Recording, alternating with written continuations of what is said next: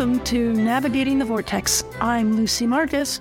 And I'm Stefan Wolff, and we are coming to you from our kitchen table. Like kitchen tables the world over, it has seen its fair share of deep and very superficial conversations. The birth of Navigating the Vortex is very much driven by what we do around tables like this wherever we are. We catch up on the news of the week and chat about the things that we've been working on and the things that are taking up space in our heads. It's not that we don't communicate during the week. We do. We send each other articles and op eds, either that we have written or that we have found interesting, profound, or ridiculous. We send clever cartoons, snippets of videos, voice memos, the usual. I'm usually the one sending the cartoons, I must admit. We include friends and colleagues in our exchanges of information and opinion via WhatsApp and Twitter, LinkedIn, Facebook, and now Substack Notes. When we meet up with friends for supper or over a cup of coffee, we come away with more depth of understanding and an appreciation of completely different ways of looking at things. This happens for the VI in Birmingham, Berlin, Chisinau, Rome, Geneva, Aspen, New York, or Vienna. And whether it is people we talk to in boardrooms around the world, a relaxing meal after a day of meetings, or the mumbles we get from a group of 17 year olds eating the kitchen there.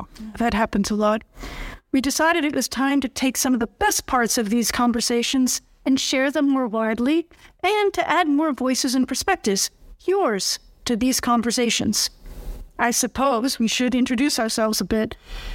I've been a non executive board director and board chair, a CEO, a columnist, and a speaker known for challenging conventional wisdom inside and outside the boardroom. I've written columns that tackle issues around future proofing boardrooms around the world and thinking differently about the business of doing business. And they've appeared in The Guardian, Harvard Business Review, Fortune, MarketWatch, as well as being translated into multiple languages and published in papers around the world. I also wrote a column for the BBC and I hosted a TV show for Reuters that focused on the intersection of boards and leadership. I've served on boards and companies and nonprofits, including on the Control, Risk, and Corporate Governance Committee of a global infrastructure company. I've worked in a number of sectors from healthcare to life sciences and from environment to technology, and in funding around venture capital and private equity funds and institutions.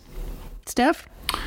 Well, I'm a professor of international security at the University of Birmingham, where I focus mostly on geopolitics and international conflict management.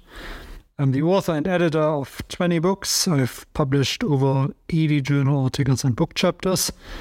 My particular interest is in great power competition in the post Soviet space, including the rivalries between Russia, China, and the West. Apart from that, I'm the founding editor of the journal Ethnopolitics and a senior fellow at the Foreign Policy Center in London. In coming episodes, we'll be featuring a combination of discussions between us as well as chats with guests experts. We've got some great ones lined up, so make sure you follow us and subscribe to ensure that you don't miss anything. We'll be doing an analysis of current events and how they connect to the big ideas that are shaping our world, followed by a focus on specific topics such as the impact of technology on business, the role of social media in politics, or like this week, the changing dynamics of global trade. Most importantly, we'll be incorporating your questions and feedback. Normally, our on our radar columns would look at very different issues. Somehow, though, in the past week or so, all roads lead to geopolitical risk and their impact on pretty much everything. Well, the three most recent on our radar columns, covering reports from the World Bank, the IMF, as well as EU China relations, have several points in common. They all look at the prospects of sustainable economic growth and how this is negatively affected by geopolitical risks. They highlight the negative impact of geopolitical fragmentation on global trade flows, foreign direct investment, and technological advancement, as well as its effects on advanced and developing economies. And they also note that geopolitical fragmentation makes it more difficult for the international community to tackle global challenges like climate change and prepare for future pandemics. Finally, the articles each look at the impact of these issues on the private sector and how organizations of any size and scope across any sector can rise to these challenges. So, we're going to drill down on a couple of the points. Steph, you focus a lot on geopolitical risks. Why are they such important factors? Well, that's mostly because they are just so intertwined with economic development. Take the example of rising US China tensions. If the two largest economies of the world decouple, this will have a major impact on global trade flows, on supply chains, on investments. And these impacts will also be all negative, especially in the short term. Or take EU China relations. Again, you have two major economies that are among each other's largest import and export markets. And if they don't manage to keep their political disagreements manageable, their economies will suffer. And that in turn will make them less likely to want to cooperate politically, which will then make economic decoupling a more attractive political choice. But hasn't the Russian invasion of Ukraine demonstrated that we really can't do business with authoritarian regimes? So why should Europe do business with China?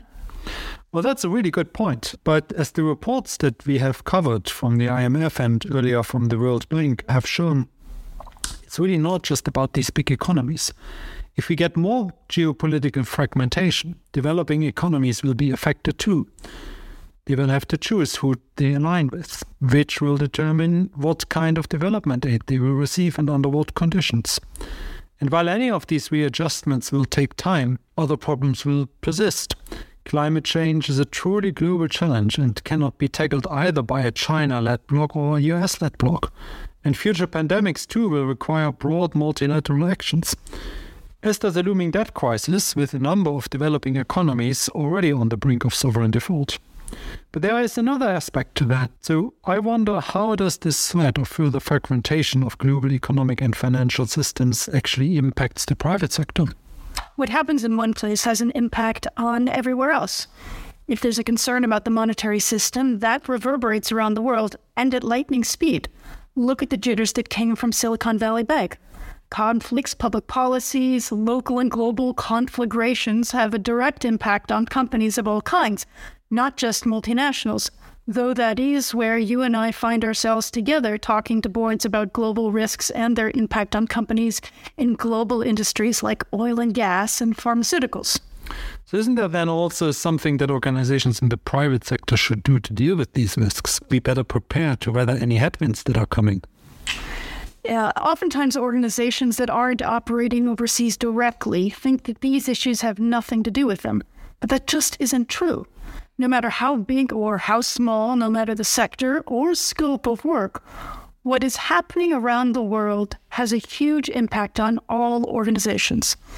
The war in Ukraine is a perfect example. Food prices, energy prices, wages, there is no organization, public or private, for profit or not for profit, that hasn't felt the bite in some way. May be that company boards don't have the war in Ukraine on their risk register, or at least they didn't up until now. Just like I'm pretty sure that in 2019, most organizations didn't have world altering pandemic on their risk register, but they will hopefully have had the knock on effects of that, like energy prices and so on, on that list. Now they know that as much as some politicians might like to think they can isolate their countries. That simply is impossible. I mean, you can't Brexit your way out of global interdependence. You can take an extremely conservative view as a politician to be isolationist, but the way the world works today, you lead or follow. You can't close your eyes to the reality of it, and the same is true for business. So, do you see any scope here then for private sector organizations to work together with political leaders? And what should or would this look like?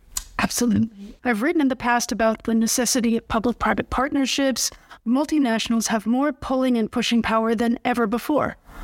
But with great power comes great responsibility. And it is one of the reasons that I've talked so much about corporate responsibility and the responsibility of companies to be held to account for their business activities around the world.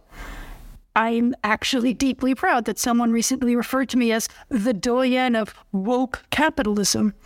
But that's a discussion for another day, one that we will have, but probably takes us far afield right now. What do you have on your radar for the coming weeks? Well, there are a couple of things that I have my eyes on. China has been really active in Central Asia for a while now, and it has just put out a position paper on Afghanistan, so I will be following up on this. There's also been Joe Biden's trip to Northern Ireland to mark the 25th anniversary of the Good Friday or Belfast Agreement there.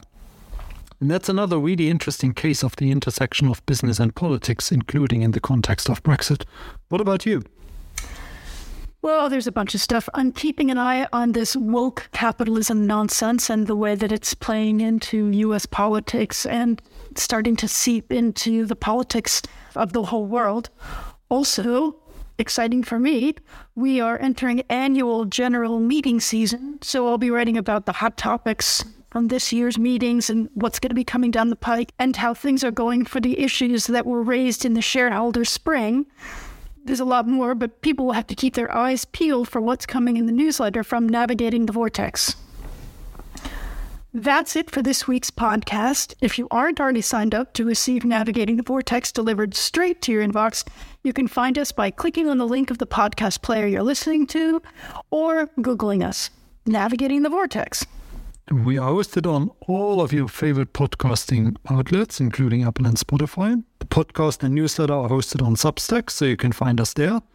You'll get all our columns, interviews, as well as alerts for new episodes of this Navigating the Vortex podcast, and you can try out Substack notes with us. Yeah, we can learn as we go along together. If you're already a subscriber, thanks so much. Please share Navigating the Vortex with anyone you think might find it of interest. Your ratings and sharing help to make us better, and we want to hear back from you. We hope you enjoyed this episode. Talk to you soon. Goodbye. Bye.